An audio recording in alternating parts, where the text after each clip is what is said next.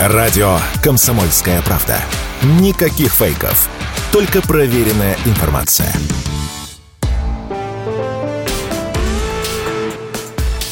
По сути дела, Николай Стариков – ну что, судьбы мира решаются внезапно в Южной Африке на этой неделе. В течение трех дней, сегодня, завтра, послезавтра в Йоханнесбурге идет саммит БРИКС. И каким последствиям он может привести, эм, как перевернется этот мир, э, в котором мы с вами живем на этой неделе, давайте обсудим. Я Дмитрий Делинский, Николай Стариков вместе с нами, эм, публицист, э, писатель, общественный деятель. Николай, здравствуйте. Здравствуйте, дорогие друзья. Ну, во-первых, сначала, почему в Африке? Но не все же э, решать судьбы мира в Америке или Европе. Ну, да, надо в слове БРИКС нет э, букв, отвечающих за Америку или Европу. Ну, во-первых, появится, потому что э, более 20 государств уже подали заявки в БРИКС. Это раз. И среди них, в том числе, ну, вот да. я, я записал себе, потому что список большой, выучить его сложно. Совершенно разные государства. Ну, там, начиная Белоруссия, Казахстан, понятно, какие-то наши ближайшие соратники, союзники по Евразийскому союзу. А вот, пожалуйста, Америка, Венесуэла, Мексика, есть там Турция, ну это, конечно, не Америка, но тоже для понимания того ассортимента государств, которые хотят э, вступить. Теперь что получится? Ну, вы такую использовали красивую фразу «мир перевернется». Мир уже столько всего видел за тысячелетия своего существования, да? Так что вот надпись на кольце товарища Соломона, она очень... И это пройдет. Но в данном случае мы говорим, и это пройдет не саммит БРИКС, а и это пройдет гегемония Соединенных Штатов Америки. Впервые на... Я... Впервые в мире государство, не находящееся в Европе, доминирует не только на евразийском континенте, но и в целом в мире. Об этом а, Бжезинский писал. Да, в каком смысле доминирует? Мы все помним, что экономика номер один в мире Соединенные Штаты, ну, с поправкой на Китай, э, вполне возможно, Китай. Саммит БРИКС э, изначально, в смысле, вот вся эта организация. Э, Бразилия, Индия, Китай, Россия, что у нас там еще? А, Южная, Южная Африка. Африка. Да, ну, да, собственно, да, да. где проводится эта встреча? Это, это какая часть экономики мировой? Э, особенно с учетом того, что по данным Всемирного банка мы в прошлом году вышли на пятое место в мире по размеру экономики, по ВВП, паритет покупательской А вот здесь начинается лукавство. Вот так. смотрите, мы только с вами порадовались, что вышли на пятое место по ВВП. ВВП считается в чем? В долларах. Вот да, вот в этих самых устаревших, э, никак не хотящих уходить со своей гегемонической роли долларах.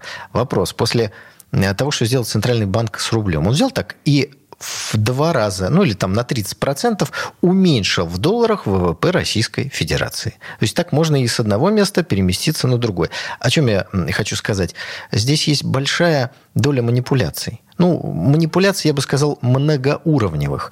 Во-первых, на бирже продается очень небольшое количество валюты по отношению ко, вс- ко всем экономическим потокам России. Ну, грубо говоря, экономика стоит рубль, вы торгуете на копейку, и на основе этой копейки рубль к доллару и к другим валютам каким-то образом со- соотносится. Это первое. Второе. Центральный банк ничего не делает, обрушает нашу национальную валюту, и получается, что у нас фабрики стоят, в хорошем смысле, не, не, не стоят, они работают, а стоят на земле крепко, так сказать, пустив корни. Э, промышленность работает, сельское хозяйство работает, э, рекордный второй по счету урожай зерновых, и вдруг все это раз и на 30% стало меньше стоить. Да? В То долларах. Есть, в долларах, да? То есть к реальности это имеет такое посредственное значение. Я просто хочу, дорогие друзья, понимать, что с нашей экономикой ничего не случилось за эти месяцы, а Центральный банк просто сделал это все в долларах гораздо дешевле. Страну беднее в долларах, население беднее в долларах и так далее и тому подобное. Так вот, такая же история, возвращаясь к вашему вопросу, происходит и с другими государствами. Смотрите, а, в любом случае, Брикс. да, нужна да? какая-то система отчета. А, то есть последние 70 лет эм, со времен создания Бреттон-Вудской системы мы жили в системе отчета, которая базировалась на американском долларе.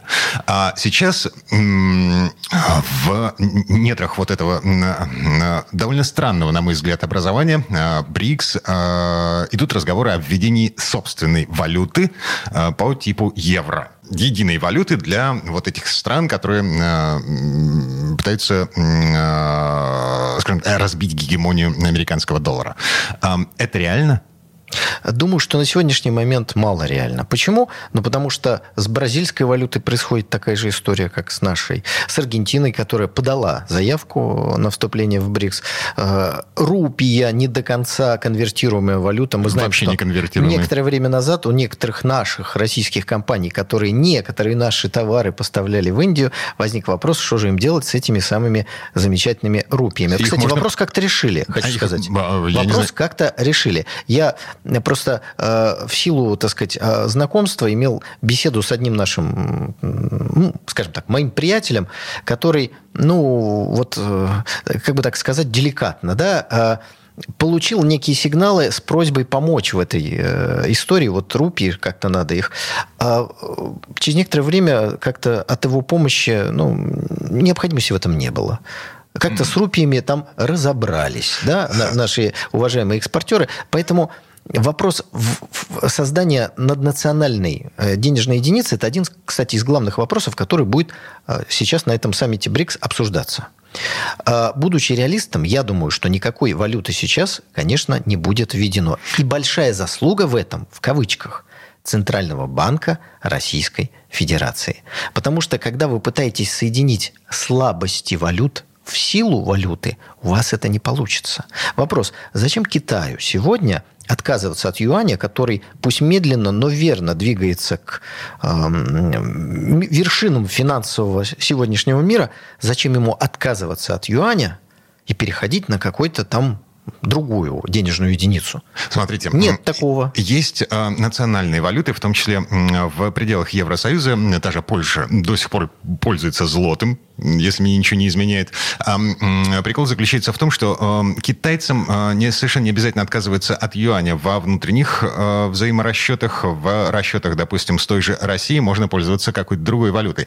Не вопрос, это может быть отложено на, на ближайший десяток лет, но на нынешнем саммите БРИКС это все э, может быть сдвинуто с мертвой точки. Мы объявляем, мы готовы, мы э, планируем, мы будем Вот. работать над созданием единой валюты. И тогда мир перевернется? Нет. А мир э, вздрогнет немножечко. Особенно мир э, Америки, который пока не представлен э, в БРИКС. Э, Появление какого-либо конкурента на финансовом рынке американцы стараются предотвратить. Сейчас они видят главного конкурента в Китае и, соответственно, в денежной единице э, Китая. Мы пока, наверное, конкуренцию им составить не можем. Еще раз подчеркну, не в силу там, слабого развития нашей экономики, оно нарастает, а в силу действий финансовых властей, я имею в виду Центральный банк, еще раз подчеркну, которая искусственно ослабляет рубль и тем самым ну, подчеркивает, что в рублях торговать это непредсказуемая история. Вот э, буквально в двух словах, потому что уже все прошлись по Центральному банку, еще раз хочу подчеркнуть. Первое. Никаких экономических оснований для девальвации рубля нет и не было, и не будет в ближайшее время. Второе. Главная проблема заключается не в том, что курс такой или сякой, а в том, что все объекты экономической деятельности, начиная от домохозяйств, заканчивая предприятиями, не понимают, сколько стоит национальная валюта страны. Вот это проблема. И, соответственно, закладываются, как говорят, валютные риски, поднятие цен. Ну, на всякий случай. А вдруг может быть вот такой курс? Давайте чуть-чуть свою продукцию сделаем или свои услуги более дорогими. Стабильность нужна. Китайская валюта, она тоже девальвируется по отношению к доллару за последние там, 15 лет, но там, на 15-20% за 15 лет. Рубль в целом, ну, почти в 4 раза девальвировался. Это очень много для того, чтобы э, стать сначала региональной, а потом мировой валютой. А у нас сейчас была и есть до сих пор возможность и потенциал для этого. Потому что, вы помните, мы по сути, любой курс нашей национальной валюты видели за последние два года. Любой. Так вот, давайте, давайте просто перейдем к самому главному. Откажемся от этой невидимой руки рынка. То есть пусть она будет так, некой бутафорской надстройкой. Надо понять, что курс национальной валюты, он никак не вырабатывается этой самой невидимой рукой рынка на каком-то рынке или бирже. Он назначается, исходя из интересов экономики. Это китайский путь. Ну, конечно. А вы думаете, в Соединенных Штатах Америки э, ставка ФРС или курс национальной валюты, не, не, ну, конечно, точно так же назначается. Я напомню просто, например, сделка Плаза. Да, э, это когда Соединенные Штаты Америки встретились со своими японскими партнерами, объяснили им, что иена должна резко подорожать. ну, наши уважаемые слушатели посмотрят. Сделка Плаза. Плаза – это отель, где они беседовали. После чего все японские товары стали в мире дорогими. Япония вошла в рецессию. Которая длится до сих пор. Да, то есть, э, еще раз, курс национальной валюты – это инструмент развития своей экономики и торможения развития экономик конкурентов, ну или союзников. Потому что американцы, англосаксы всех воспринимают в ипостасе э, противники, даже если это кто-то им на сегодняшний момент подчиненный. Ну вот э, с пониманием этого вернемся к БРИКС – сложно сейчас будет вводить какую-то национальную, э, наднациональную валюту, но это необходимо сделать, и я думаю, что заявления по этому поводу будут сделаны. Другой вопрос – расширение БРИКС. Поскольку критерий э, у этой более, скажем так, экономической и пока менее политической организации, уж точно не военной на сегодняшний момент, эти критерии размыты, то непонятно, кого надо принимать, кого нет. Вот опять возвращаюсь, да? Сенегал mm. подал заявку. Вопрос. Нам Сенегал вот я, я именно так ставлю вопрос. Нам, основателям БРИКС, Сенегал внутри БРИКС нужен или нет? А Евросоюзу нужна Македония? Евросоюзу нужна Македония. Евросоюзу нужна вся европейская территория для того, чтобы просто вот э, катком всех там раскатать и закатать. Так, слушайте, вот в этом месте давайте прервемся. А, реклама будет очень-очень короткая. Николай Стариков, эм, писатель, общественный деятель, я Дмитрий Делинский. Э, буквально через пару минут продолжим. Никита Данюк и Владимир Варсобин подводят самые честные итоги недели и с оптимизмом смотрят в будущее. Мы все должны сказать спасибо нашим ребятам, настоящим героям, которые мужественно защищают рубежи. Все прекрасно понимают, что это только начало, и многие говорят рано радоваться, а я считаю, что говорить о том, что русское оружие, русские солдаты и офицеры блестяще справляются с противником, нужно. Каждую пятницу в 7 часов вечера по московскому времени на радио «Комсомольская правда» слушайте программу «Тактика Данюка».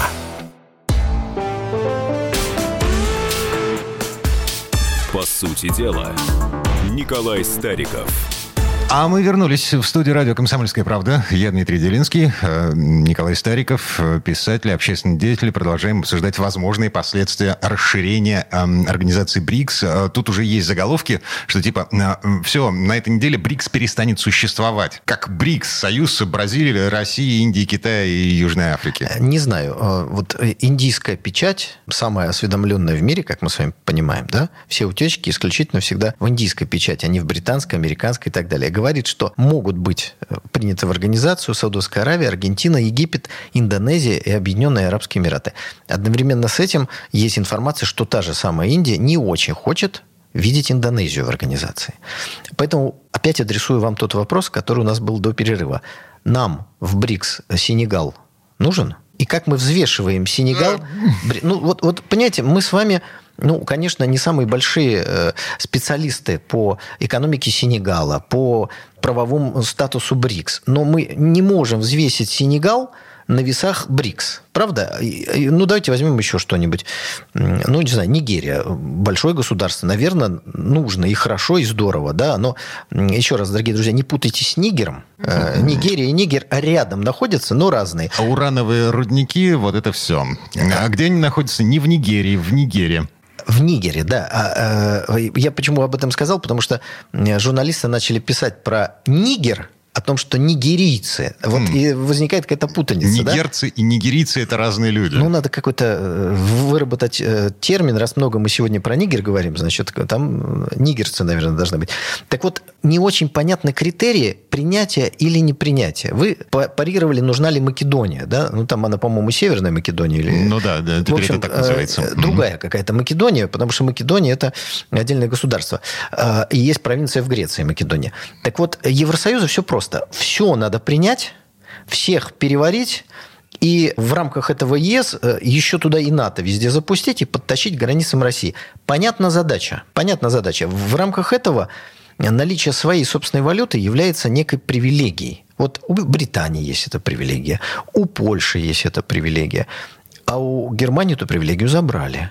И Германия оказывается в сложном положении. То есть мы с вами пока не очень понимаем, каким образом а, отцы-основатели БРИКС, то есть и Россия тоже, собираются эту организацию развивать. То есть потенциал огромный, большая часть населения планеты там, экономика когда нам говорят, что она растет меньше, давайте вот помнить, что раз схлопнули курс национальной валюты, и у вас экономика та же самая вдруг стала стоить на 30% или в два раза меньше.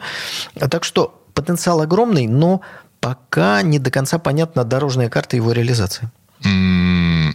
Поживем, увидим. А, еще раз напомню, на этой неделе в Йоханнесбурге идет саммит БРИКС. Э, два главных вопроса. А, расширение принятия новых членов в эту организацию и вопрос об объявлении э, начала работ над единой валютой. Ну, там, знаете, такая формулировка повышение роли национальных валют. А... Вот такая, немножечко такая широкая. Так или иначе, нужна какая-то альтернативная система координат, в которой могли бы измерять и жить эм, э, экономики э, стран, не имеющих отношения к коллективному Западу. Да, но обратите внимание, тоже интересно, завершая эту тему, Соединенные Штаты ведут политику «кто не с нами, тот против нас. Проводят тоже международные встречи. Э, например, Саудовская Аравия вот совсем недавно проводила некие консультации по украинскому вопросу. Нас туда не пригласили. Ничего из этого хорошего, естественно, не вышло. Но есть очень много государств, которые ходят ко всем в гости. Например, Турция. Турция в НАТО. Э, Саудовская Аравия проводит мероприятия. Естественно, Турция там присутствует. А почему, собственно говоря, нет? БРИКС проводит саммит. Турция тоже, собственно говоря, здесь. И даже подает заявку на вступление. Здесь же на саммите БРИКС, опять, чтобы был понятен статус, в качестве гостя генсек Организации Объединенных Наций. А вот Макрон, который все хотел туда попасть, его не позвали. Ну, а что ему там делать? Франция же не подает туда заявку. И это, в общем, конкурирующая фирма, поэтому нечего Макрону там делать. Поэтому мир смотрит, внимательно приглядывается. И вот так как Турция. Я и туда схожу, и сюда схожу, и здесь поторгую, и, и, и там что-то получу.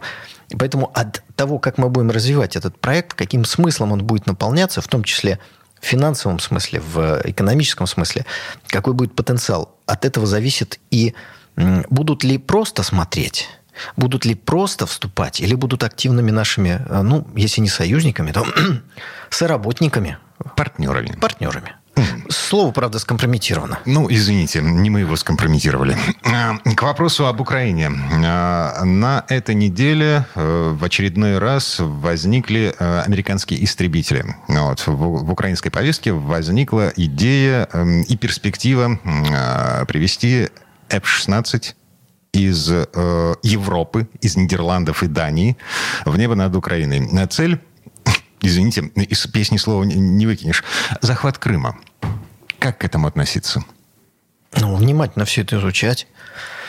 Конечно, понимать, что в этом ничего хорошего для нас нет, но опять давайте смотрим на количество. Э, никто не может объяснить, какое количество, никто не может объяснить сроки, никто не может объяснить условия. Да? Ну, Говорят. погодите, насчет количества и сроков. Значит, 20 августа господин Зеленский объявил о том, что эм, есть прорывная договоренность с Амстердамом в вопросе поставок 42 истребителей F-16 э, Ну, нашли кого слушать, уже соврал. И тут же выступил э, премьер-министр Голландии Нидерландов Рютте, который сказал, что у нас всего 42, а сколько мы дадим, непонятно. Сроки непонятны. Кто будет за штурвалом, тоже непонятно. Поэтому, когда Зеленский приезжает, его хлопают по плечу, э, делают селфи с ним, говорят, да-да-да, мы вам передадим. Опять-таки, что такое передача? У Голландии есть старые F-16.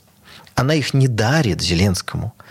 Она их продает Соединенным Штатам Америки, которые взамен поставляют F-35 новые. То есть отдал старые, тебе дали новые. Вопрос. Для Голландии это выгодная сделка? Да. Ну, мы даже не знаем подробности. Так сказать, кто кому какие деньги дал. А может просто, давай вот мы старый твой танк или э, э, истребитель берем и отдаем Зеленскому, а тебе ставим новый истребитель, новый танк. Ну, выгодная сделка? Выгодная. Там, там, Выгодная там... Для, для, для, для Нидерландов. Но сроки непонятны. И самое главное, всегда звучит а напоследок какое-то заявление, что, во-первых, самолеты только для освобождения украинской территории. Мы понимаем, что здесь лукавство. У нас совершенно разные трактовки с Нидерландами, что есть территория Украины. Это первое. И второе, о том, что эти самолеты не будут поставлены в момент, когда идет военный конфликт. Это тоже говорит голландская э, печать. Видимо, голландский премьер произнести это не может. Ну а в целом вся эта история, знаете, напоминает анекдот про психов э, бассейн и воду которые прыгают, и когда их спрашивают, а что вы прыгаете и разбиваетесь? А вот мы сначала должны научиться прыгать, а потом нам бассейн в воду нальют. Так и здесь. Украинские пилоты учатся. Сколько они будут учиться, не очень понятно. Сколько самолетов будет передано, непонятно. И самое главное, зачем? Если передаются несколько десятков самолетов, они, конечно, доставят э, неудобства, потери нам, безусловно. Но они никак не переломят ситуацию на фронте. Потому что для того, чтобы захватить господство в воздухе, нужны, ну, там, скажем, тысячи самолетов. Многие сотни самолетов. А их никто не даст, и пилотов столько нет. Поэтому нужны платформы для запуска дальнобойных ракет. И обратите внимание, все это откладывается по срокам. Ну, кто мешал разговоры о самолетах перевести в плоскость выполнения, ну, не знаю, там, полгода назад, год, они все говорят, говорят, говорят, говорят. Поэтому надо внимательно за ними следить, за этими разговорами, готовиться к самому неудобному для нас варианту, но никак не поддаваться на удочку украинской пропаганды, которая из любого военного предмета делает некий культ. Ну вот смотрите, насчет предметов и культов. А, вспоминаем цепочку последовательность поставок. Да?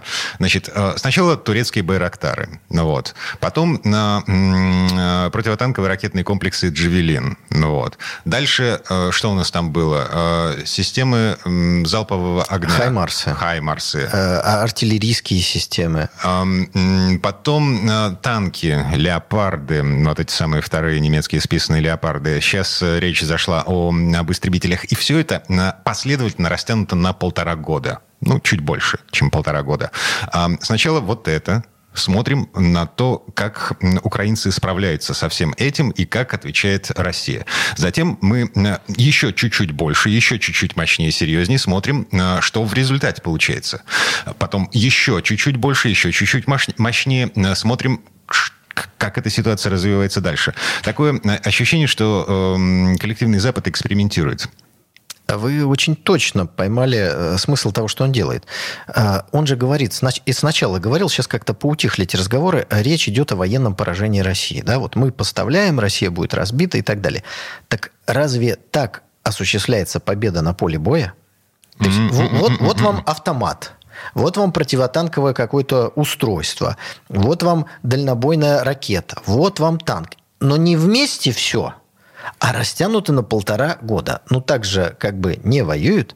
я хочу сказать, что если бы Запад был заинтересован в военной победе Украины, он бы все это дал разом и сразу, в короткие сроки, тем более, что, по сути, он сам планирует и сам руководит военными действиями. Отсюда напрашивается вывод, о котором мы много раз говорили. Запад заинтересован в продолжительном конфликте, но ни в коем случае не в победе ни России, ни Украины. Поэтому все поставки киевскому режиму призваны э, уравновесить те усилия, которые Россия делает или собирается сделать.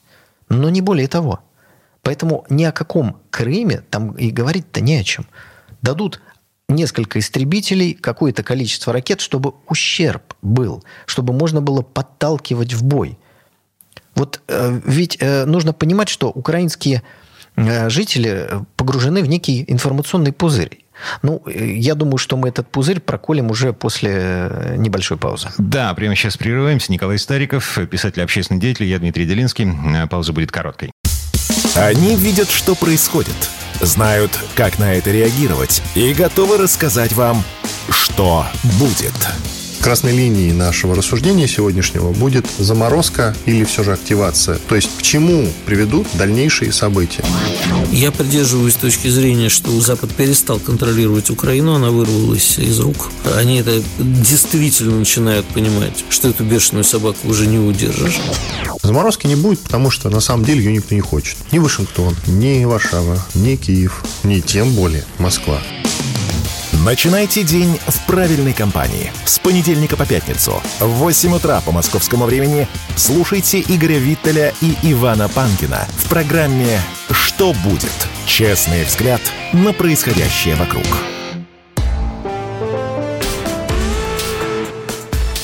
По сути дела, Николай Стариков – а мы вернулись в студию радио «Комсомольская правда». Я Дмитрий Делинский, Николай Стариков, писатель, общественный деятель. Эм, прокалываем информационный пузырь. Эм, ну, обещанно прокалываем. В предыдущей четверти часа эм, мы не договорили по поводу того, как противоположной стороны выглядит вся эта ситуация с поставками вооружений. Дозированно, растянута по времени. Эм, я еще раз повторю ту самую мысль, с которой мы начали этот разговор. Запад экспериментирует. Запад смотрит на то, как Россия справляется с тем, что коллективный Запад вытворяет в центре Европы. Ну, хотелось бы, чтобы этот эксперимент э, был закончен. И, в общем-то, негоже нам находиться э, в роли каких-то подобных животных. Поэтому э, очень надеюсь, и я думаю, что радиослушатели присоединятся к нашим надеждам, что этот страшный кровавый эксперимент будет как можно скорее закончен, естественно, победоносно. Но для того, чтобы понять, в какой пузырь погрузили население Украины, я приведу пример из другой сферы. Я читаю все эти э, ресурсы для того, чтобы понимать, как воздействует, как подается информация, что чувствует, что мыслит сегодняшний гражданин Украины. Вот ситуация в Мариуполе. Город разрушен был в ходе боевых действий, восстанавливается активно. Вот э, новость безусловно, позитивная. Россия восстанавливает Мариуполь, восстанавливает быстро приняты специальные программы с недорогой ипотекой, там 2%. Вот, вот как эту новость можно вывернуть в сторону проукраинской пропаганды? Я вам скажу как. Значит, что они говорят? Якобы Россия хочет заместить население Мариуполя, привести туда русских, как будто там живут какие-то другие люди – и делается это все на основе той самой ипотеки. То есть кровавый страшный режим заселяет Мариуполь э, другими людьми, используя как инструмент привлекательный процент по ипотеке. Вот как это подается украинскому среднестатистическому избирателю. То есть мы же с вами здесь понимаем, что мы, находясь в России, жителя Мариуполя, который там жил и будет жить дальше, никак от себя не отличаем, не собираемся и даже не планируем. Мы его воспринимаем таким же, как мы. Поэтому если житель Санкт-Петербурга приехал туда, ну и хорошо, но в основном это недорогая ипотека направлена не на то, чтобы из России переселялись в Мариуполь, а для того, чтобы мариупольцы, которые остались без жилья, смогли быстрее это жилье получить по различным программам. Кому-то дают бесплатно, кто-то возьмет эту ипотеку. Вот это, это инструмент скорейшего восстановления территории, не более того. Потому что ну, мы с вами понимаем, что сейчас, наверное, там сотнями тысяч, как пишут эти э, проукраинские лживые ресурсы, люди в Мариуполь переселяться не будут, просто потому что там пока нет инфраструктуры, не построены эти дома, э, чем заниматься вопрос, да, надо же где-то работать, а Мариуполь вполне возможно превратится в город-курорт из промышленного города, потому что там один завод уже не собираются восстанавливать, будет решен вопрос с остальными. Но как все выворачивается? Вот второй такой пример явный, когда они все время, за украинские эти источники, говорят, что Россия якобы э, похищает детей. Похищает детей. Что это такое? Это спасения детей из зоны боевых действий. Вот идет война. Из Мариуполя детей взяли, перевезли куда-нибудь в Ростов. Они там находятся в там, лагере специальном пионерском или в, в каких-то санаториях. Потом их возвращают. Вот это называется похищение у них. То есть все переворачивается так, что нам даже сложно себе представить, Но, до какой степени. Николай, погодите. Речь идет о том самом э, уголовном деле э, э, Международного, Международного уголовного суда. В том числе они эту тему все время тиражируют в отношении Там... не только президента нашей страны, но и очень многих других людей, которые занимаются благородным делом. Они спасают детей, спасают. Там речь идет в том числе, по-моему, в первую очередь, если мне не изменит память, о детских домах, вывезенных из зоны боевых действий на российскую территорию, о тех детях, у которых есть родня на Украине. И в адрес нашей страны э, летят обвинения в том, что мы не даем воссоединиться семьям. И это считается поводом для возбуждения уголовного дела, выдачи ну, ордера на арест э, президента нашей страны. Да нет, ну этого, конечно, нет, это раз. Э, э, я имею в виду, с нашей стороны нет. Во-вторых, нужно понять масштаб той трагедии, которая там развернулась, начиная с 2014 года. Есть сироты, есть детские дома, есть вот при освобождении Мариуполя погибли родители. И каждая история индивидуальна. Плюс родители оказались в одной стране, дети в другой. И в такой ситуации, об этом Путин говорил, естественно, даем возможность воссоединяться. То есть дети передаются. Но они берут всех детей, вывезенных там из Мариуполя, из других городов, там, из Донецка тоже. Вот дети из Донецка отправились в Крым на отдых, с точки зрения э, украинского режима, это детей похитили. То есть они всех, вот все похищены. Все похищены. А все граждане, которые оказались на территориях освобожденных и вошедшие в, терри... Э, в состав Российской Федерации, они якобы все в концлагеря отправлены. Ну, то есть там така... такое вранье, что даже страшно себе представить. Поэтому открывать такой ресурс, после этого руки хочется помыть. Потому что все это рассказывая, используются какие-то термины, ну, я их даже повторять не буду. То есть там, знаете, они, вот эти ресурсы постоянно апеллируют к Толкину. Да? Мы орки, они там светлые эльфы, но при этом злоба такая и такие термины, которые не эльфы, не даже, я не знаю, толкинские э, жители Средне, Средиземья никогда бы не использовали. Это вот что-то такое инфернальное, если хотите брыжет. Ну вот, э, как говорится, с этим мы имеем дело, и это нужно осознавать. Так, ладно, насчет наших детей. А, в школьную программу вполне себе официально включают эм, э, курс начальной военной подготовки с беспилотниками. То есть э, Министерство просвещения э, вполне официально э, начинает готовить наших с вами детей к борьбе с беспилотными летательными аппаратами и к управлению этими самыми беспилотными летательными аппаратами. Алгоритм противодействия БПЛА и практические действия по управлению БПЛА. Это в, прописано в программе в одном из модулей курса начальной военной подготовки. Я в принципе, с трудом себе это представляю в связи с тем, что у нас на минуточку запрещен, запрещено использование беспилотных летательных аппаратов в нашей стране. Ну, ну а, так-то. А, ну, смотрите, как, как они будут учиться, я не понимаю. Ситуация специальной военной операции, она закончится, а ситуация международной напряженности, она останется. То это... есть э, это как мы надевали противогаз на скорости, разбирали автоматы Калашникова, не имея в виду, что нам придется надевать противогаз на скорости, разбирать, э, собирать автоматы Калашникова. Я думаю, что э, уметь э, пользоваться противогазом э, никому лишним не будет, и взрослым, и детям. Ну, Просто чтобы умели, как говорится. Разбирать автомат Калашникова, я помню, в школе, да, разбирали. Даже, э, помню, на стрельбище нас в подвале возили, в нашем же школьном. И я три патрона выстрелил тогда. Это было интересно и замечательно. Но, э, опять-таки, скажем, что в позднем Советском Союзе начальная военная подготовка, это так называлось, оно, ну, немножечко переросло в такую скучную историю, когда отставники рассказывали, что нужно делать при ядерном взрыве, в какую сторону лечь ногами, в какую сторону лечь головой. А, сегодня военные действия стали несколько иными, если мягко говорить. Поэтому вот взять и начать обучать тех, кто интересуется этим, ну, понятно, что не все 100% будут операторами э, беспилотников, но это, это хорошо и правильно.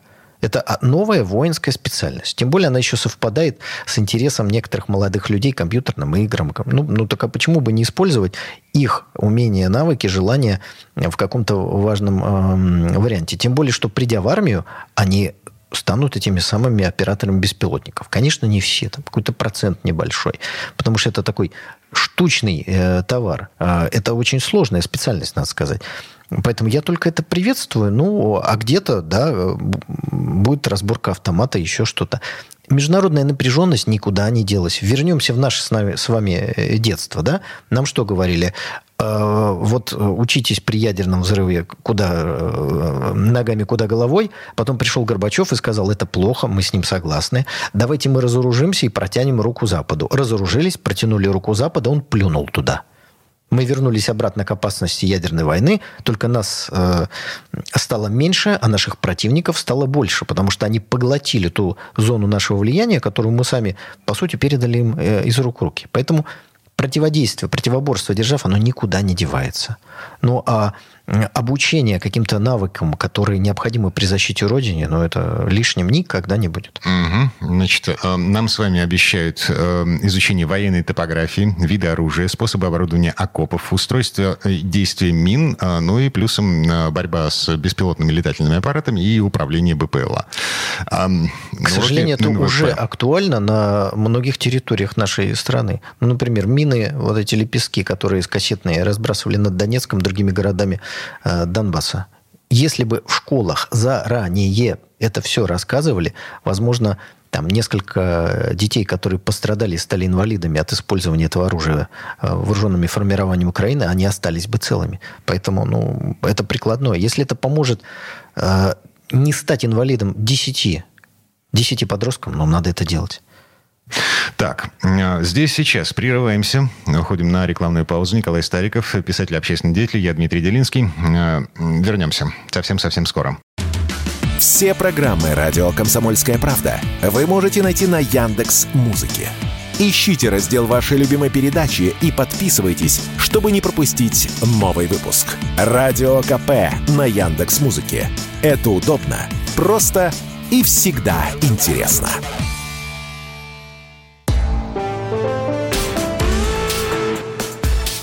По сути дела, Николай Стариков – а мы вернулись в студию радио «Комсомольская правда». Я Дмитрий Делинский, Николай Стариков, писатель, общественный деятель. А вы знаете, что означают цвета российского флага? Вот этот э, красный снизу, э, голубой посередине, белый сверху. Ну, есть разные трактовки.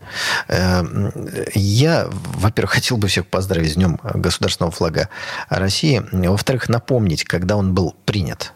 Флаг изменился 22 августа 1991 года. То есть после окончания того, что вошло в историю под несправедливым названием «Путч». День государственного флага, кстати, был введен в официальный календарь а, в 1994 году, по-моему. Да, да, да. Но, э, пользуясь случаем, дорогие друзья, никакого путча в 93 году, в 91 году не было, потому что это была инсценировка, Горбачев был в курсе. То есть это был такой замаскированный под государственный переворот демонтаж Советского Союза, что, собственно говоря, э, к сожалению, и произошло. И сейчас, оценивая деятельность ГКЧП, мы видим, что ГКЧП во многом, если не во всем, был прав. Потому что задача стояла предотвратить крушение Советского Союза. Вот только использовали ГКЧП в темную, а некоторые члены и не собирались Советский Союз сохранять. Застрелился один Борис Карлович Пуга вместе с женой. Это огромная трагедия. Но сейчас немножко о другом. Флаги в нашей истории были разные. Трехцветный флаг безусловно. Другой трехцветный имперский флаг. А-а-а. Красный флаг э, советский. Э, стяги Древней Руси. Разные были флаги. Надо ко всем относиться с уважением. Вот сегодня президент, поздравляя нас с этим праздником, об этом сказал. Полностью с ним с, с, солидарен. Э, не надо противопоставлять одно другому. Вот когда э, много участвуешь в дискуссиях, один из аргументов, который часто пишут в интернете, вот власовцы воевали под трехцветным флагом. А, на минуточку, маленькая историческая справка. Вот этот триколор именно с таким сочетанием цветов... Давайте э, вместо иностранного слова «колор» используем слово «цвет» русское. Ага. Трехцветный. А, Бело-синий-красный. Бело-синий-красный. А, трехцветный флаг был а, официальным флагом, по-моему, если мне не изменяет память, британской торговой компании в России в середине 19 века. Вот давайте оставим возможность нашим радиослушателям изучить историю флага. Да? Э, это, это увлекательно, интересно. Но вот вопрос. Э, если сегодня какие-то подонки возьмут красный советский флаг и начнут заниматься чем-то непотребным, бороться с Россией под этим флагом. Скажите, пожалуйста, мы что, должны ругать красный флаг, поднятый над Рейхстагом, исходя из этого? Ну, конечно, нет. Конечно, нет. Поэтому власовцы использовали определенный флаг, который они противопоставляли советскому знамени, старались апеллировать к национальным чувствам э, русского народа. Но люди, которые в русской армии, в русско-японскую войну защищали интересы России под трехцветным флагом, этим же, это что, как-то их нивелирует? То есть подонки всегда берут что-то светлое для того, чтобы использовать в, в каких-то целях. Ну, в конце концов... Трехцветный флаг был задолго до власовцев. Власовцы это, это, знаете, пыль истории, которая упала на одно из наших национальных знамен. Повесили Власова по деловому предателю. Вот, собственно говоря, и все. Свастика была задолго до прихода Адольфа Гитлера к власти в Германии. Это другой случай, потому что э, нацисты совершили такое количество преступлений, что использовать свастику как-то неприлично. Ну, может быть, где-то в Индии, пусть там э, в каких-то храмах она до сих пор и, и, и находится. Мы не должны ни стесняться, ни ругать ни одно из наших знамен. Это все э, в разные времена одно и то же государство, один и тот же народ, наше великое тысячелетнее российское государство. Поэтому давайте не противопоставлять одно другому. Слушайте, а, вопрос тогда такой чисто теоретический, но, наверное, все-таки больше философский. А в чем смысл вообще знамени? То есть а зачем людям кусок ткани, раскрашенный в разные цвета? Неважно, это российский трехцветный, там, я не знаю, французский, голландский, польский, какой угодно.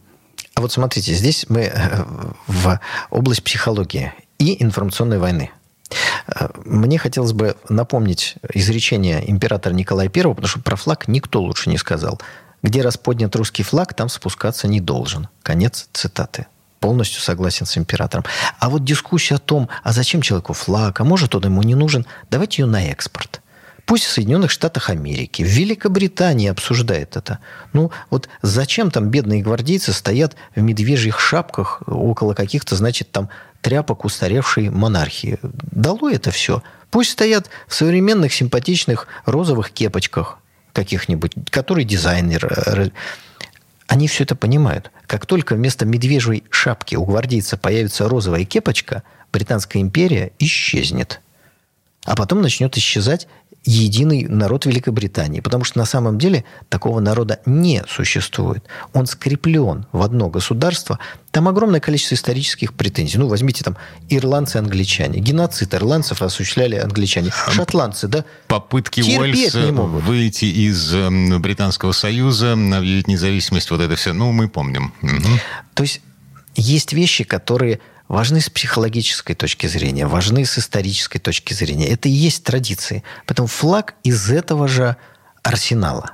И когда кто-то начинает противопоставлять один флаг другому, он либо враг, либо дурак, как говорил э, товарищ Сталин. Пусть это делают наши противники. Давайте там эти дискуссии вести. Нужны флаги, не нужны. И... А у нас уважение ко всем флагам. И любого, кто пытается один из наших ну, по сути, трех флагов полить грязью, э, ругать, э, не знаю, там, фальсифицировать историю его создания или использования, просто делать нерукопожатным. А может быть, даже и на уровне законодательства. Но у нас есть наказание за осквернение государственных символов. Государственных но, символов. Да, но... красный флаг и имперка, э, они не входят в а государственные а почему символы. бы их не приравнять? Mm. Почему бы их не приравнять? Уважение ко всем флагам российского государства.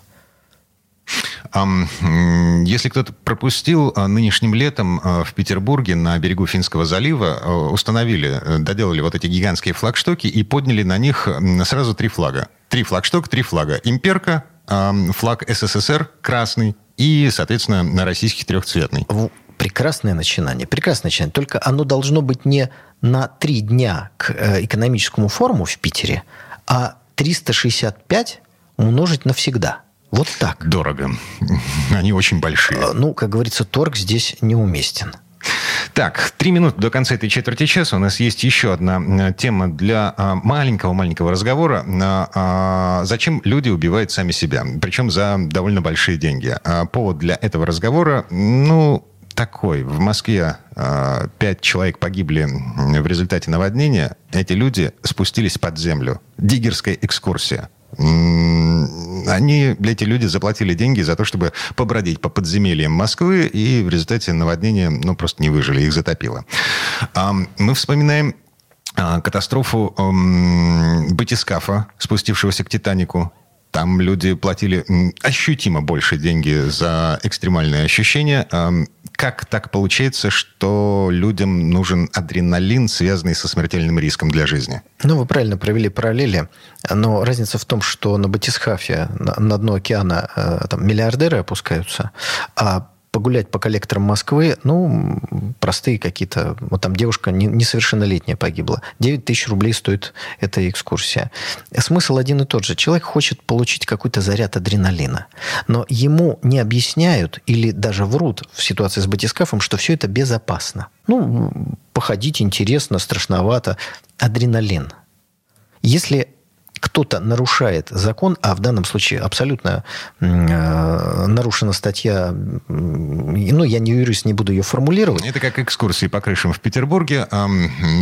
Нет законных оснований для того, чтобы пускать людей под землю в Москве и на крыше в Петербурге. Проблема только Примите одна. Это.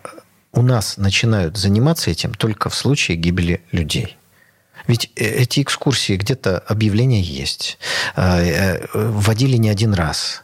И погибло, скорее всего, не 5 человек, а пропавшим без вести там, 8 человек вся экскурсия была.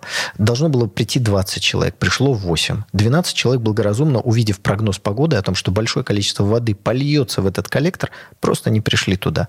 А остальные пришли. И, к сожалению, погибли. Здесь уже дальше начинается уголовное дело. Но хочется еще раз сказать, что правоохранительные органы должны работать на пресечение этого преступления. Если они видят, что незаконно вводят экскурсии, а это просто зашел в интернет и посмотрел. Но, видимо, нет такой структуры, нет такого сигнала, нет такой постановки задачи. Работают по факту. Погибли люди, возбудилось уголовное дело. Жареный петух очередной. Ну, что-то вроде того. С батискафом была примерно такая же история. Мы, когда случилась трагедия, там э, показали видеокадры, как выглядит этот батискаф. Страшно стало. Страшно стало от того, что люди на таком вот э, утлом устройстве могут куда-то опускаться. Но видите, иностранные органы как-то на это дело вообще не обращали внимания, не было никакой сертификации, ну и так далее и тому подобное. Поэтому должна быть профилактическая работа правоохранительных органов. Ну, а всем нашим уважаемым зрителям хочется просто подумайте, прежде чем идти на такие поступки, такие вещи. Погибнуть за 9 тысяч рублей, ну, очень жалко, очень обидно. И, и, к сожалению, это случилось. Голос разума в этой студии Николай Стариков, писатель, общественный деятель. Николай, спасибо. До свидания. Всего доброго.